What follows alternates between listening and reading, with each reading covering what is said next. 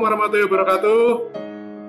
Waalaikumsalam warahmatullahi wabarakatuh. Hari ini saya ditemani oleh Dias Regian Pingkan. Yeay, hari ini saya jadi Alan Kusuma. Walaupun eh, jauh ya kita ya sih ya. Kita rekaman pakai Discord. Eh, mungkin nanti misal ada suaranya kurang atau gimana, saya minta maaf teman-teman. Mungkin kalau ada yang mendengarkan, kalau ada. Semoga ada. Kenapa sih ya Allah? Oke, sekarang kita langsung masuk ke poinnya aja. Hari ini kita akan membahas tentang predator seks. Ini kemungkinan uh, jadi tema yang kurang, uh, bukan kurang sih, yang bakal sedikit agak rame ya, karena kita bahas tentang seksnya itu. Nah biasanya itu emang bahasan kayak gitu tuh pemersatu bangsa lah. Cuman kita kali ini kita mau bahas tentang kita akan bahas tentang perilaku predatornya yang menurutmu apa ya? Predator seks itu menurutmu apa? Dia tuh kenapa bisa disebut predator seks gitu? Mungkin karena uh, perlakuan dia itu tuh ke banyak orang gitu kali ya kak. Maksudnya? Karena uh, kayak misalnya nih yang aku baca aja di Twitter ketika dia dapat julukan predator seks itu korbannya itu udah banyak banget. korban Jadi tuh korbannya ya korban pelecehan seksual dari si pelaku itu udah banyak nggak cuma satu atau dua orang aja. Tapi udah banyak dan dia melakukan hal itu tuh berkali-kali tanpa rasa bersalah. Oke. Makanya dia bisa disebut predator seks menurut aku. Menurut Kalan? Kalau Loh, ini kan bidang tamunya kamu. Oh iya ya. Iya kan untuk say your opinion juga nggak apa-apa dong. Kalau menurutku predator seks itu orang yang melakukan seks secara paksaan dengan cara memaksa. Dengan Gimana cara ya memaksa. bahasanya? ya? Aku takutnya tuh kayak salah penyebutan diksi gitu loh dan Ya nggak apa-apa. ki- kita Kita kan tahu ya orang. Orang-orang kan sekarang kan udah pintar-pintar ya. Iya. Jadi misal ada diksi meleset aja langsung jadi rame gitu. Insya Allah ini yang dengerin nggak banyak kan ya kak? Anda benar.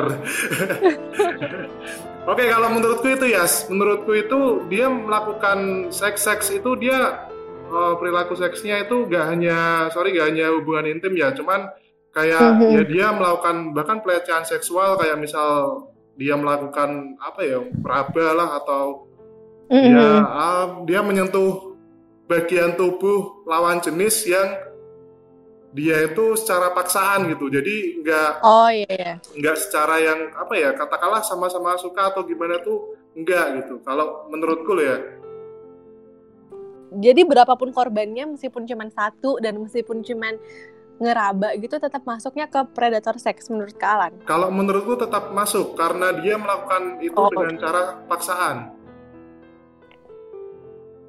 Oh, Oke. kalau menurutku ya walaupun itu cuma satu dan walaupun sorry misal walaupun dia udah melakukan hal itu ke 10 orang tapi apa ya wah ini sensitif sih maksudku misal eh, sama-sama suka dan semoga bukan semoga sih kayaknya sih dari pihak lawan jenis nggak keberatan ya jadi kayaknya sih nggak termasuk predator sih oke dia Iya, Oh, iya. dia- enggak sih. dia memiliki penyimpangan tetapi penyimpangan dalam artian ini dia melakukan hal itu di sorry di luar nikah loh ya Iya. Uh, uh, di luar nikah ke lawan jenis yang bukan mahramnya ya bahasanya ya ya Iya. gitulah kita bahasanya di konteks di situ karena kalau udah yang udah menikah kayaknya bahasanya bakal beda lagi dan itu juga bakal apa ya ilmunya beda juga ya. Kayaknya sih. Iya, tapi pada dasarnya sih kuncinya adalah menurut aku itu di rasa nggak nyaman dari salah satu pihaknya itu sih kak. ya Iya kan? Jadi Iya. mau berapapun dia berhubungan seksual sama berapapun jumlah orang ketika itu by will dari kedua belah pihak, ya itu nggak disebut nggak bisa disebut predator seks karena kan atas kemauan dua orang ya nggak sih kemauannya sama tuh sama-sama mau lah ya istilahnya Iya betul. jadi mau dia ngelakuin kayak gitu ke seribu orang paling juga lo cuma kena penyakit kelamin tapi kalau lo dan seribu partner lo itu sama-sama mau ya itu menurutku nggak bisa disebut predator seks Ya kalau menurutku kayak gitu. Kalau menurutku loh. Iya iya Make Sorry ya buat sense. mungkin kalau ada SCW yang mendengarkan mungkin mungkin ya. Karena gini, kalau menurutku predator seks itu kan biasanya diarahkan ke cowok ya. Mm-mm. Biasanya loh, nggak semuanya tapi Iya. biasanya. Nah, makanya dari tadi aku nyebutnya tuh lawan jenis. Karena kadang pun juga yang melakukan itu sih ceweknya Cewek. gitu. Oh, iya benar, kadang loh ya, kadang loh aku nggak, aku nggak. Kan siapa tahu ya ceweknya lebih dominan gitu kan siapa tahu gitu. Siapa tahu yang cowok polos banget kan? Nah, siapa tahu cowoknya polos banget. agak tidak mungkin ya meskipun agak tidak mungkin. Kan bukan berarti mungkin. Jangan siapa tahu, kita kan nggak tahu. iya benar. Benar benar kak. Kak Alan Ya. nggak pernah salah. Aku yang selalu benar Jangan gitu lah kan siapa tahu datang-datang di di kos terus di tahu-tahu diikat tangannya kakinya ya kan? Kita nggak tahu ya. Film Fifty Shades of Grey nggak sih? Ya nggak tahu. Nah kalau perilaku menyimpang itu tuh kira-kira menurutmu apa ya sih yang apa ya yang melatar belakangi dia melakukan hal itu tuh menurutmu apa? mungkin awalnya penasaran kali ya kak Heeh. terus karena dia penasaran dan mungkin emang tapi ada loh kak orang-orang yang emang kelakuannya menyimpang aja tanpa dasar yang jelas kayak kalau dulu waktu aku zaman SMA tuh temen aku tuh pernah jadi korban pelecehan seksual Hmm. ad- selalu kayaknya seminggu tuh ada aja ya kesialan dia tiba-tiba ada orang nunjukin kelaminnya di depan dia What? Iya, it happened several times Wow. padahal temenku tuh kadang lagi di dalam mobil di dalam rumah kayak di dalam pagar gitu tiba-tiba aja dan itu kan nggak ada dasar yang jelas kan Itu orang yang sama. orangnya beda Wah, dan kor- temenku sama tapi orangnya beda. Iya yang nunjukin tuh beda. Itu bukan temenmu yang nyari-nyari gitu kan ya? bukan kak. Hello Ya, ya, cari-cari bercanda, bercanda. Iya. Nggak, bercanda. nah itu kan nggak ada dasar yang jelas kan kak? Tapi kalau misalnya nih perilaku menyimpangnya kayak dia tiba-tiba pap Ah, daerah-daerah yang terlarang gitu kan mungkin dia iseng atau penasaran. Itu kan bisa disebut pelecehan seksual juga kan Iya, ya termasuk itu kan lagi Iya, ramai juga kan akhir-akhir ini yang kemarin itu. iya iya Yang anak Twitter banget tapi cowok berkacamata tapi kan dari pihak apa ya malah jadi bahas kasus yang kemarin kan. hmm. Kalau yang menurutmu yang kasus kemarin itu gimana? Itu udah masuk ke kategori predator, predator seks kah atau kayak gimana? Karena kalau nggak salah ya di klarifikasinya kalau nggak salah itu foto dikirimnya udah lama gitu. yang orang Bandung itu ya kak iya bukan sih Eh, orang mananya nggak tahu ya. Yang penting yang kayaknya dia eh, selebgram B bukan youtuber gitulah. B bukan sih namanya Ya, ah. Nah, oke. Aku sih sebenarnya karena kalau nggak salah itu kan korbannya juga more than one kan. ya, Dan meskipun cuman kayak aku baca Kak, aku baca chatnya itu kayak gimana dia tiba-tiba nunjukin kalau dia tuh lagi itu segala macam. Itu menurutku udah masuknya ke predator seksual karena dia sudah sempat memaksa juga kan Kak, kayak bener-bener nge-show off that Aduh, kenapa ya ini tuh kontennya sensitif banget. iya makanya ini nanti juga bakal tak eksplisit juga kok nanti 17 Iya. plus gitu. Oke oke. Bener-bener kayak bener-bener kayak dia tuh, tuh nunjukin banget terus kayak iya kamu lihat nggak? Gitu-gitu kan kayak sedangkan pihak wanitanya di si lawan jenisnya itu sudah menunjukkan kalau dia itu tidak nyaman dan tidak mau gitu loh. Iya, Tapi ada unsur paksaan di situ. M- Maksudku kayak ya udahlah keep it yourself gitu loh. Jangan sampai kayak gitu gitu kan. Kan kasihan yang ceweknya. Psikisnya kan terganggu gak sih nantinya? Ya iyalah lihat sesuatu yang sepertinya dia belum siap. kalau menurut kalian Kalau menurutku ya itu emang jelas seperti yang aku maksud sih yang dat- tadi di Hmm. awal di penjelasanku yang itu salah Iya. satu secara dia langsung kan dia memaksa kan memaksa dalam artian dia mengirim gambar itu kan si cewek kalau dia nggak ngaktifin fitur yang download otomatis itu loh Heeh. Nah, otomatis kan dia melihat langsung, gambarnya otomatis ke download dan secara tidak langsung ya dia bakal melihat itu sesuatu gambar yang dia ping, dia tidak ingin lihat. Jadi itu udah termasuk predator seks kalau menurutku sih.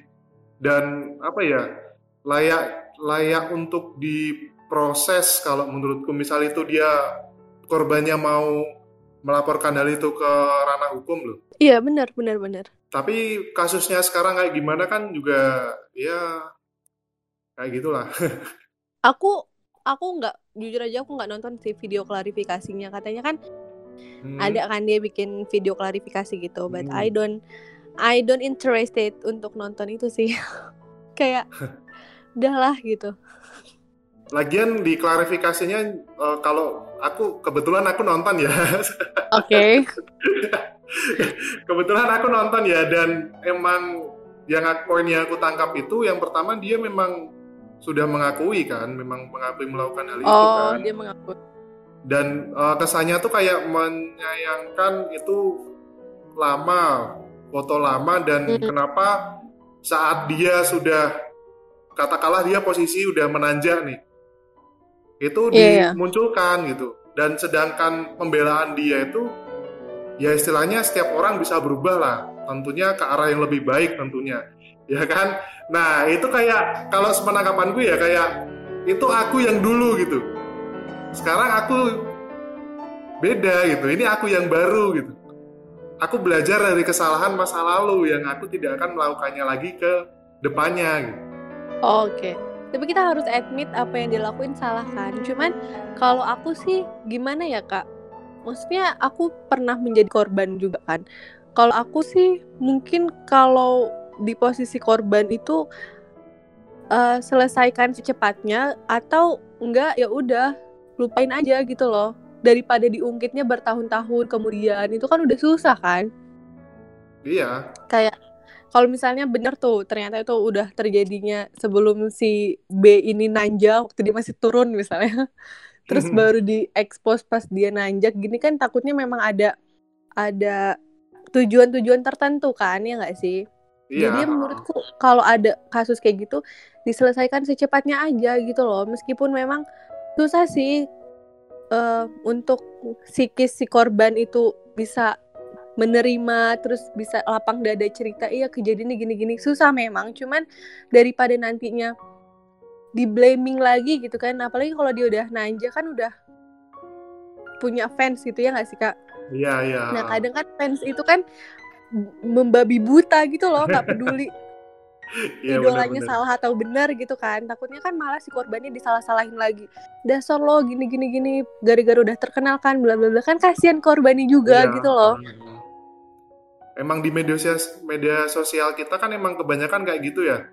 Saking Bener. slow-nya tuh kadang aku pernah sampai scroll komentar-komentar tau nggak sih? Wow.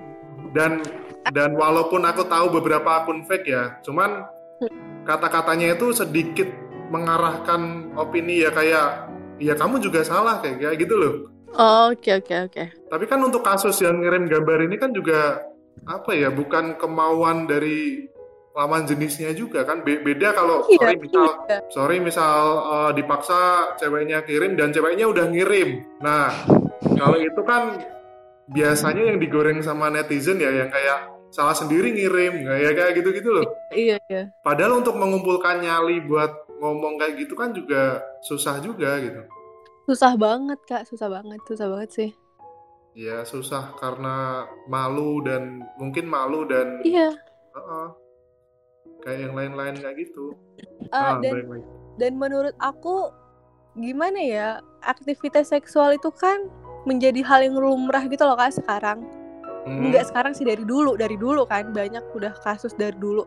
Hamil duluan lah apa segala macam gitu kan. ya. Cuman menurut aku eh, ketika kita berhubungan kita punya pacar misalnya gitu dan kita ngelakuin hal itu kalau atas kesepakatan dua belah pihak dan dua-duanya bisa dengan bijak menjaga rahasia itu ya menurut aku fine fine aja sih. Terlepas dari konteks dosa ya Iya. dosa oh, urusan masing iya. nah tapi kan ada nih tiba-tiba di Twitter nge-spill bikin thread abis putus di digini-giniin bikin thread kayak bingung aku jadi aku bingung. Padahal pasti dia pun juga punya power kan untuk menolak gitu loh. Ada hak diplomasi dia untuk menolak gitu kan. Tiba-tiba ada thread Twitter gue digini-giniin apa kek clickbait banget tuh judulnya udah rame yang nge-like ternyata cuman ya ya udah gitu Berarti yang perlu ditanamkan itu apa? Mental. Atau Mental apa? menurut aku. Soalnya kayaknya ya kayaknya nggak semua punya seberani itu gitu loh. Misal ya kita bicara tentang apa ya? Cinta lah, cinta atau orang oke. seneng lah. Itu kan biasanya kayak eh sorry ya, aku kadang pernah baca di tweet itu kan teman-temannya kan nggak cuma satu, nggak cuma si B itu doang kan, cuma kan ada banyak Iya. kan, bahkan sampai ada yang Iya, bikin iya, kolase, ada yang sampai bikin kolase juga kan kayak gitu kan yang berapa Iya. orang 12 atau berapa orang gitu, 8 atau 12 gitu. Nah, sedangkan yang di dalamnya itu kan ceritanya beda-beda semua. Ya ada yang beberapa mirip sih, cuma kan dari cerita-cerita yang cewek yang menceritakan itu kayak misal sorry misal waktu tangan si predator itu megang di salah satu tubuhnya itu dia di tulisannya ya aku baca ya dia kayak dia merasa ingin menolak tetapi kayak takut gitu. Tapi memang ada sih kak itu. Kondisi-kondisi kayak gitu memang ada. Brain freeze gitu loh kak. Mm-mm. karena terlalu kaget kan kayak waktu jangan kan hal itu gitu ya. Waktu aku nabrak mobil aja nggak parah. Aku tuh bener-bener brain freeze dulu gitu loh kak. Karena Ah. saking kagetnya gitu. Nggak bisa langsung tiba-tiba ngerem atau langsung keluar atau langsung apa. Enggak pasti ada titik di mana diem dulu. Mm. karena bener-bener clueless Ya. mau ngapain gitu loh. Dan aku sebagai sudut pandang orang yang pernah jadi korban pun nggak bisa kak tiba-tiba langsung tolong tolong atau apa gitu. Nggak bisa. Ada brain freeze brain freeze kayak gitu makanya itu kan kayak ya apa ya ke keberanian kali ya apa mental atau apa. Walaupun itu nggak semuanya bisa memiliki itu sih ya. Iya. Tapi harusnya gimana ya kak? Harusnya sesama sesama orang-orang yang sudah dewasa 21 plus itulah ya mungkin. Hmm. itu harusnya punya kebijakan masing-masing gitu loh kak. Maksud aku ketika si cowok misalnya nih si cowok udah ngode tapi ceweknya udah menunjukkan kalau dia nggak mau ya udah gitu loh. Bijak aja lo dia udah nggak mau woi kayak gitu kan. Ya udah gitu stop stop doing it gitu kan. Tapi eh konten sensitif emang ini. Iya.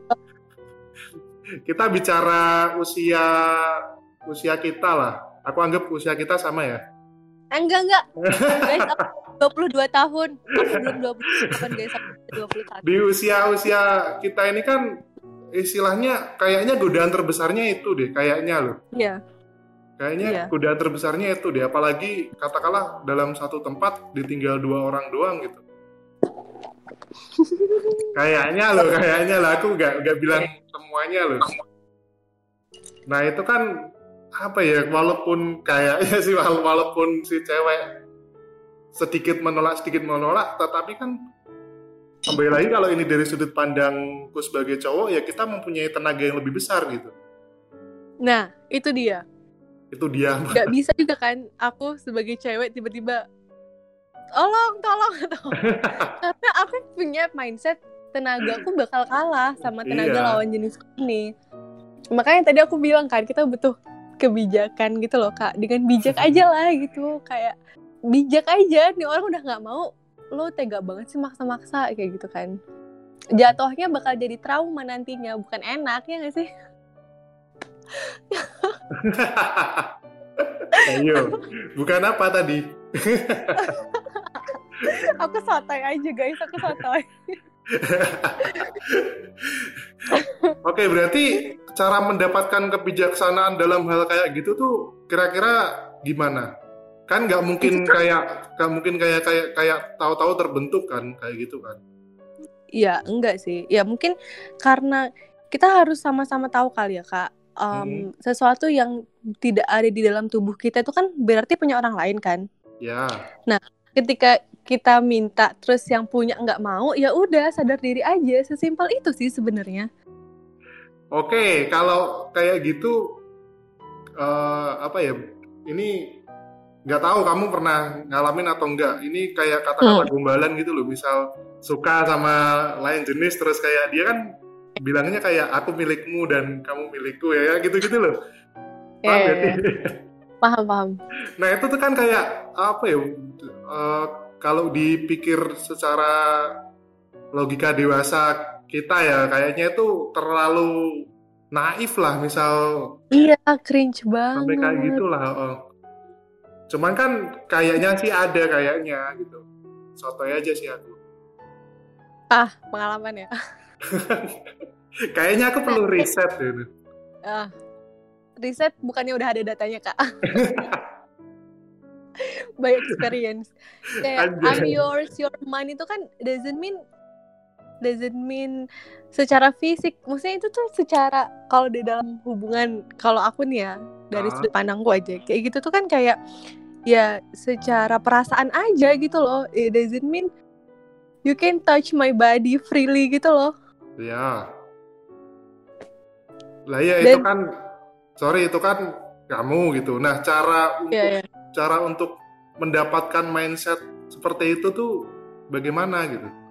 Ya itu nggak bisa sih memang tiba-tiba oke kita punya mindset ini tring Aha. berubah mindsetnya gitu nggak bisa ya itu harus kesadaran diri aja sih dan pinter-pinter kita ngebentengin diri aja menurut aku dan itu berlaku bagi semua kalangan ya mau cewek mau cowok Mm-mm. kan kesannya kan kalau membentengi diri tuh kayaknya yang cewek doang gitu ya ya yang Iya, cowok juga itu. gitu Cowok juga ada kok kasusnya kok, weh. yang menjadi korban Iyalah. mm. Iya. ya tuh yang di luar negeri itu juga kan korbannya cowok semua iya Tapi kan pelakunya juga cowok. Iya. Iya. Lucu banget ya, asli. Kalau dibilang pendidikan sejak dini itu masuk nggak? Nah, mungkin mungkin ya kak, Karena di kita itu bahas hal-hal kayak gini tuh termasuk tabu kali ya, tabu dan konteksnya negatif, Iya. kurang terbuka gitu loh. Hmm. Makanya perilaku-perilaku wise dalam dalam um, konteks seksual itu tuh kurang bisa didapatkan sama orang-orang. Hmm. Jadi kayak misalnya eh dia nggak tahu nih, oh kalau misalnya gesturnya kayak gini berarti yang cewek nolak, oh yang cowok nolak gitu. Dia nggak tahu karena kurangnya edukasi kan bisa aja. Iya, karena kurang apa ya? Kayaknya ya kesadaran balik ke kesadaran itu sih. Iya, iya, iya bener. Kalau kita Meskipun itu mudah, tapi secara praktek susah kali ya kalau udah banyak setan. Nah, aku mau bilang itu kalau secara apa ya, secara katakanlah pikiran mungkin oke lah, oh siap, aku mau ke kos doi gitu, terus Oke. sampai Aku mau sana, ngerjain skripsi. lah kayak gitu-gitu kan, apa ya, ya sebenarnya kita nggak bisa 100% nyalain setan ya, karena kadang tuh ketika kita nyalain setan, siapa tahu setannya juga merasa kayak, loh, kok aku disalahin kan aku belum membisikkan apa gitu. Udah ngapa-ngapain gitu. kan siapa tahu gitu, kan Tapi- setannya kaget duluan kan. Bener. Iya iya. Tapi balik lagi sih kak, ketika itu mereka baru pacaran kayak udah lama kayak pacarannya, ketika aktivitas itu dilakukan karena uh, will dari kedua belah pihak, ya itu hak mereka ya nggak sih? Siapalah kita untuk Ah. ngejudge ya. Cuman ketika itu jadi paksaan, apalagi sama orang yang bukan pacar kita itu kayak sakit sih. Emang tuh orang yang sakit gitu loh. beberapa kasus yang pernah aku baca yang pernah aku baca loh ya sorry bukan pengalaman pribadi ya Oke, ah, yakin nih.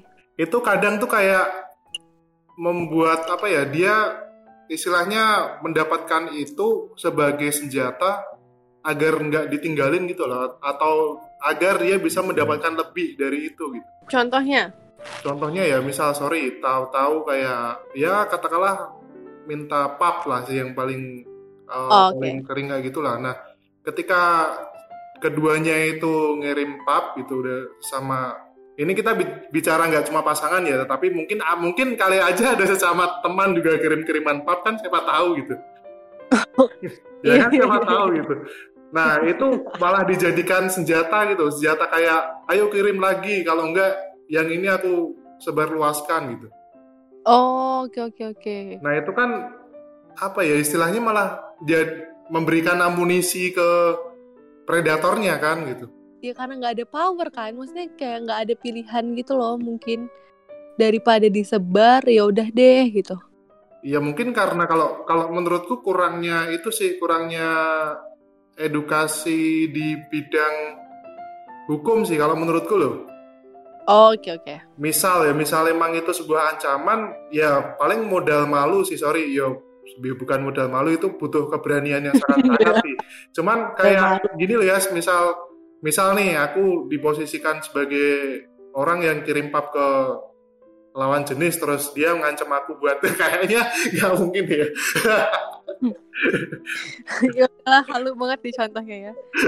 contohnya jangan aku deh kayak kayak kesannya jijik banget misal nih sorry ada cewek ada cewek kirim kirim foto papnya ke temen cowoknya gitu karena sebelumnya Mhm. dia kayak udah kecolongan gitu dan dia ngirim secara terus menerus sampai akhirnya si cewek kayak dia takut untuk takut untuk cari pasangan lain gitu sedangkan sama temennya itu juga nggak nggak ada ikatan apa apa gitu itu kan apa Oke. ya di- diposisikan sangat-sangat sedih lah sangat-sangat Iya. lemah lah di posisi di situ lah nah misal nih misal dia bisa mengumpulkan kekuatannya atau keberaniannya untuk lapor ke polisi katakanlah itu kan bisa eh, tahu-tahu aja cowoknya ini langsung ditangkap langsung integra- interogasi foto-fotonya ada di mana aja terus dihapus gitu. Tahu misal bisa loh ya cuma kan ya di med di internet kayak gini kan kadang si apa ya ya orang-orang udah pada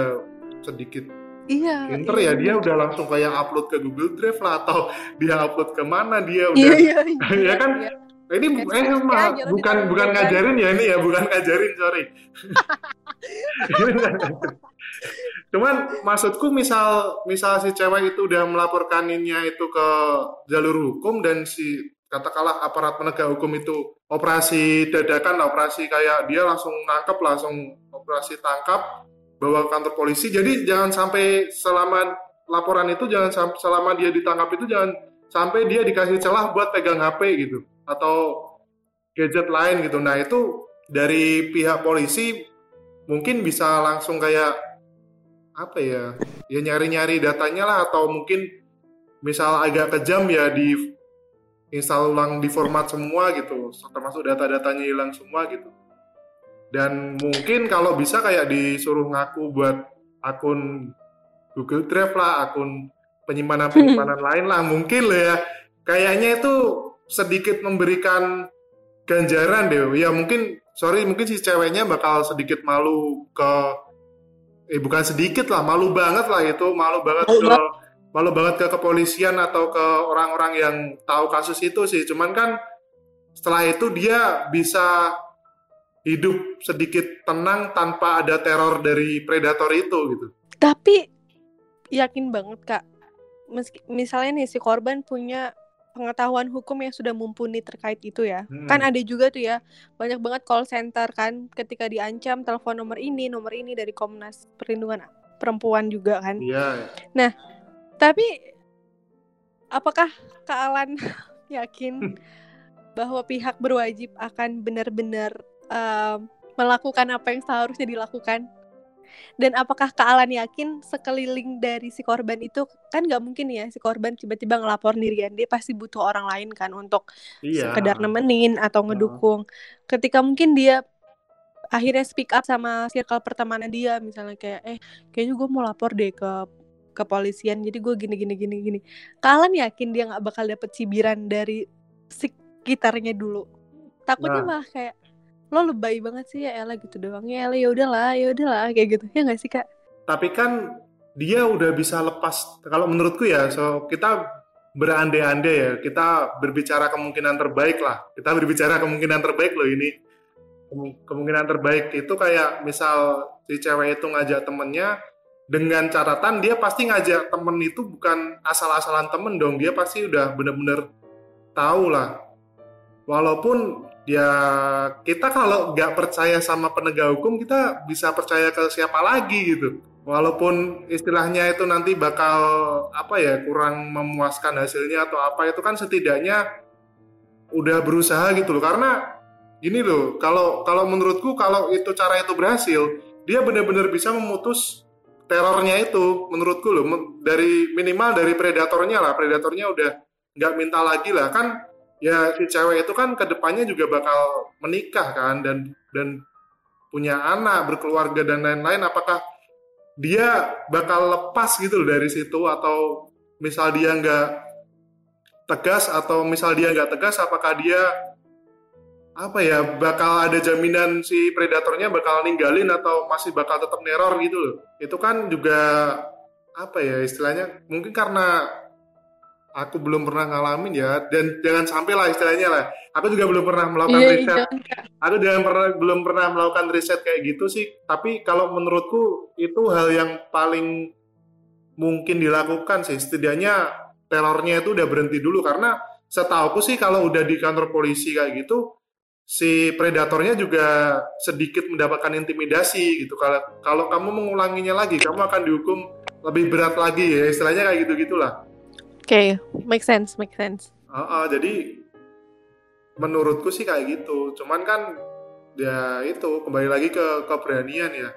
Kalau cowok kan terkenal yeah, ya istilahnya identik sama kuat, berani dan lain-lain kayak gitu. Sedangkan si cewek kan masih banyak orang yang beranggapan bahwa ya lemah lah ma masih kalem masih ya kayak gitu gitulah jadi kan malah itu yang dimanfaatin sama pihak predatornya itu gitu cuma kadang manusia itu sesakit itu sih kak kadang emang mungkin sampai setan aja geleng-geleng kali ya ngeliat kelakuan manusia gitu saking dah misalnya nih kak hmm. itu foto sudah kesebar di circle-nya si cowok ini misalnya gitu ya. Okay. Katakanlah dia punya lima teman, terus lima limanya udah punya semua nih. Ah. Kan yang cewek nggak tahu nih ya, si korban nggak tahu tuh kalau ternyata fotonya udah ke mana-mana gitu. Ketika dia ngelaporin si pelaku yang satu ini, tapi lima temennya yang lain udah punya dan mereka juga udah nge-share ke mana-mana, apakah masih ada kemungkinan rantai itu bisa keputus? Iya, kalau menurutku sih dengan satu orang ketangkap itu yang lainnya bakal sedikit punya itu ya dapat ketakutan lah ketakutan minimal nggak menyebarkan sih. Mungkin disimpan untuk diri sendiri mungkin. Mungkin iya wow, mungkin. okay.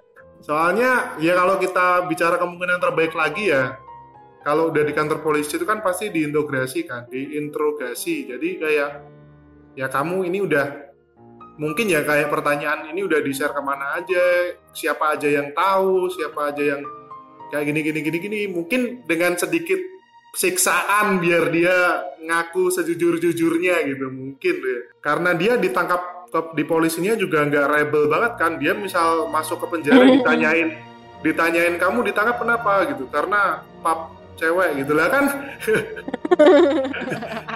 Sangat-sangat kayak napi-napi lain tuh kayak oh banci gue kayak gitu-gitu loh. Langsung malah jadi bulan-bulanan gitu loh harapannya sih dapat sanksi kayak gitu sih harapannya selain sanksi penjara dia juga dapat sanksi di penjaranya juga sih tapi mungkin sanksi sosial tuh akan lebih mudah didapetin gak sih kak dan lebih ngena juga gak sih iya lebih ngena karena itu nggak bisa hilang iya iya iya benar maksud aku mungkin tiba-tiba banyak thread banyak spill detik segala macam itu karena tujuannya untuk memberikan sanksi sosial kepada si seksual predator itu. Iya.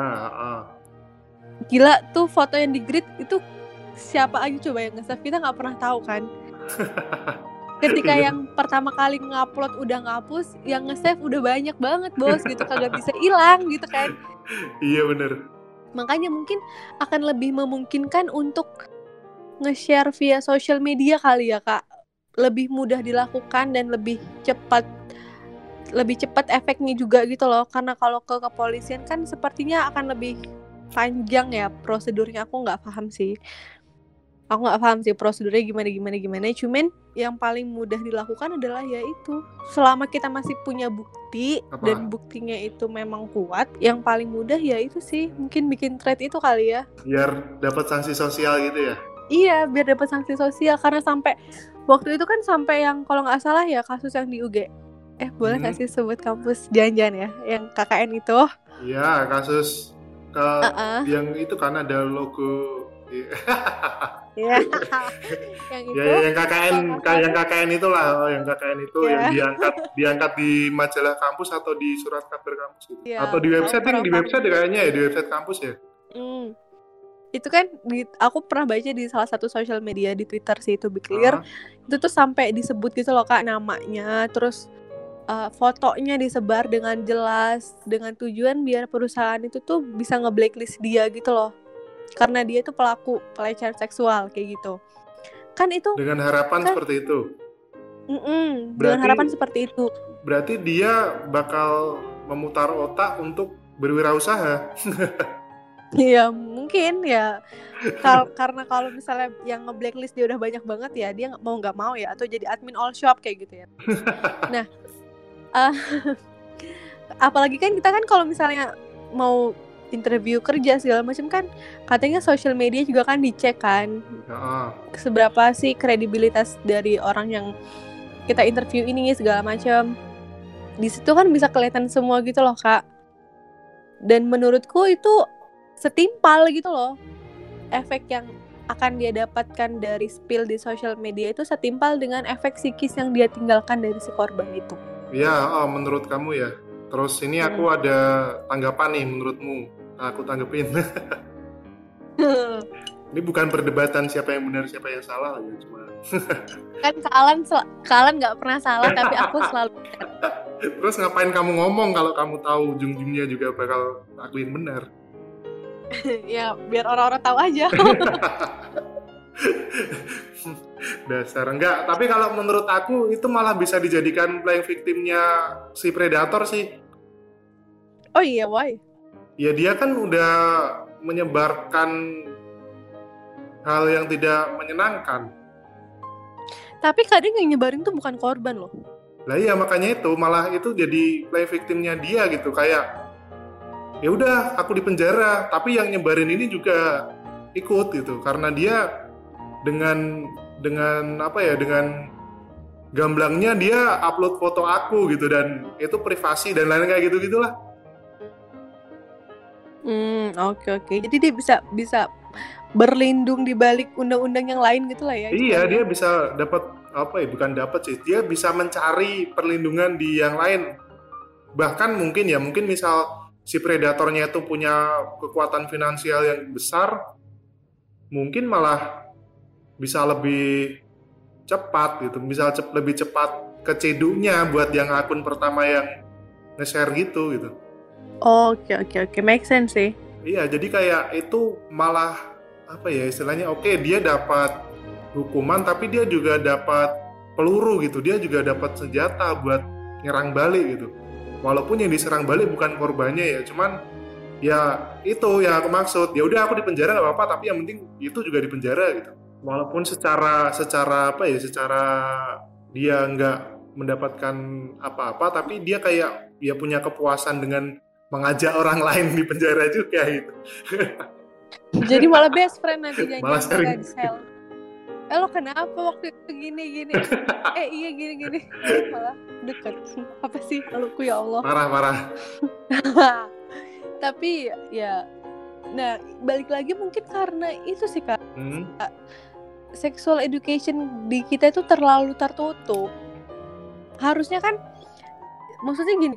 When we're talking about Nah, sex education ya kita kan nggak nggak selalu ngomongin yang berbau-bau seksual yang gitu-gitu lah ya yang mesum-mesum gitu kan nggak kan kita bisa aja kayak berbicara tentang hukum yang bisa em, menjerat pelaku terus nanti kita bisa tahu call center mana sih kalau misalnya kita mau oh, iya. ngelapor terus nanti itu gimana sih? Iya benar-benar. Iya kan kak? Kayak Hmm. gimana sih? Sosial- kalau misalnya sosialisasi kamu itu udah ya. diginiin itu berarti kamu udah jadi korban. Iya. Nggak selalu tentang ngomongin apalah alat reproduksi segala macam. Enggak gitu loh. Takutnya nih ada loh orang-orang yang nggak sadar ternyata dia tuh korban.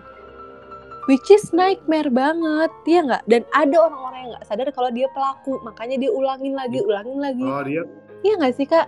Karena kurangnya edukasi seksnya Hmm. itu.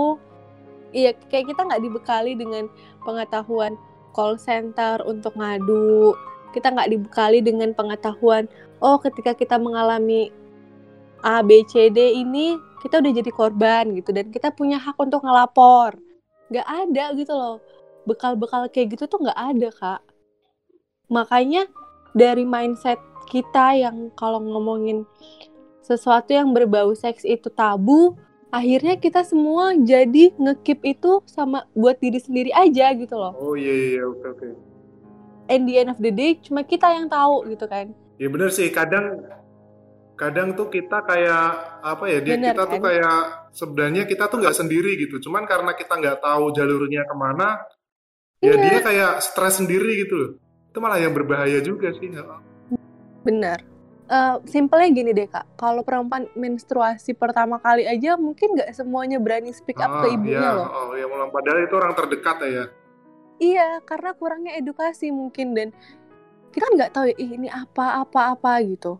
Sama mungkin ketika yang cowok juga mimpi basah Hmm. pertama kali kan nggak pernah ya namanya nggak pernah sebelumnya clueless tentang hal itu. Nggak mungkin nggak semuanya gitu loh berani nge-share sama orang tuanya.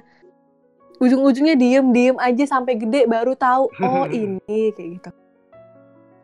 Karena kurangnya itu sexual education Ya, menurut ya. aku. tapi aku nge-share kok dulu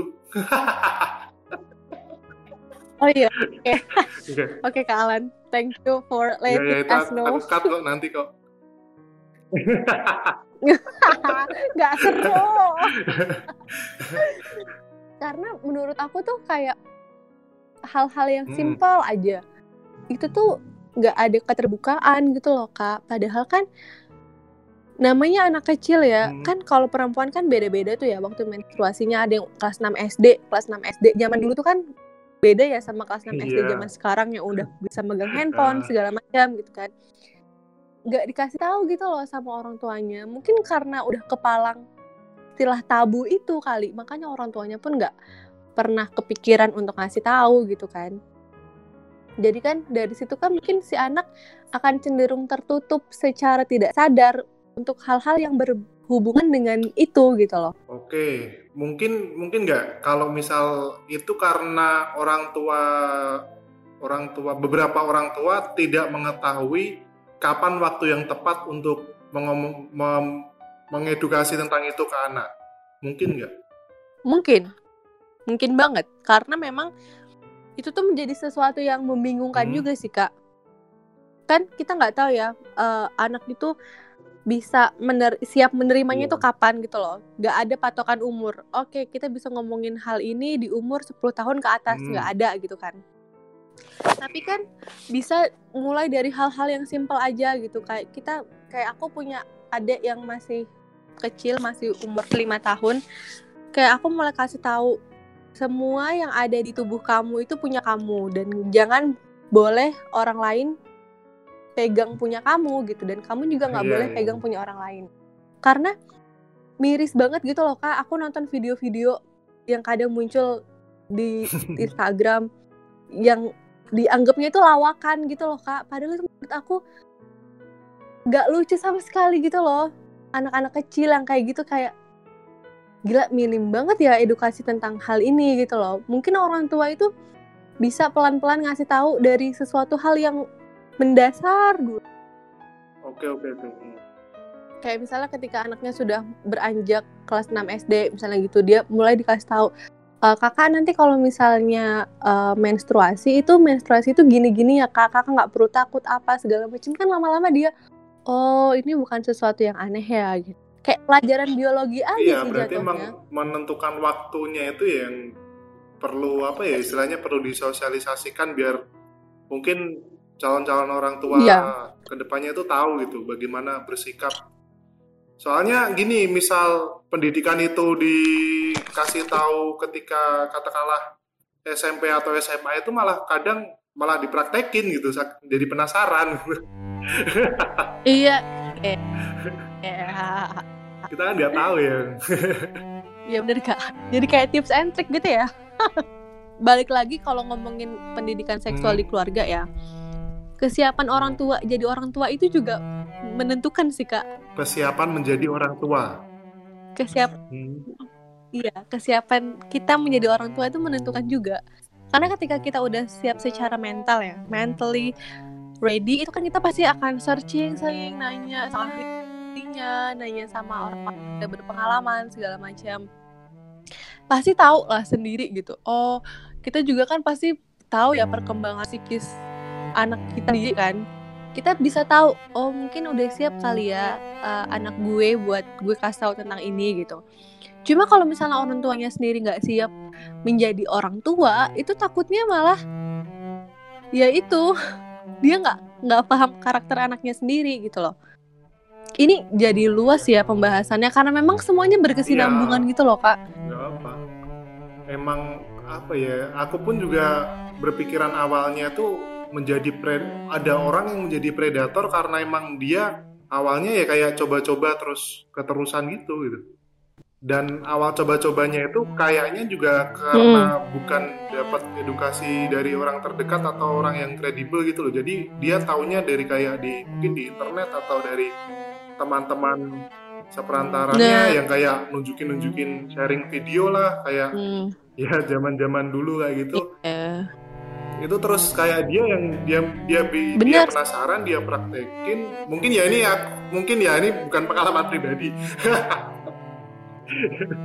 oh, takut banget nih iya loh, pribadi takutnya ya. tuh kayak gitu. Enggak maksudku kan misal ya ini yang aku tangkap dari beberapa kasus karena dia udah melakukan berulang-ulang ya karena dia awalnya penasaran dia coba itu uh, menurut dia itu sangat enak dan dia mungkin setelah itu kayak si lawan jenisnya pergi kemudian dia kayak nggak ada lawan gitulah katakanlah. Nah dia mulai kayak jadi predator gitu loh menyasar yang ada apa gitu langsung disikat gitu loh kasarannya kayak gitu. Nah itu kan ya kan kayak apa ya bener-bener merugikan orang banyak gitu loh. Kayak yang kasusnya temanmu tadi lah yang tadi kamu cerita di awal itu yang dalam dalam satu minggu ya, ya, ya atau beberapa minggu itu dia di apa ya ada orang yang lihatin apa ya alat kelaminnya itu kan kayak apa sih gitu so-soan banget ya gitu kan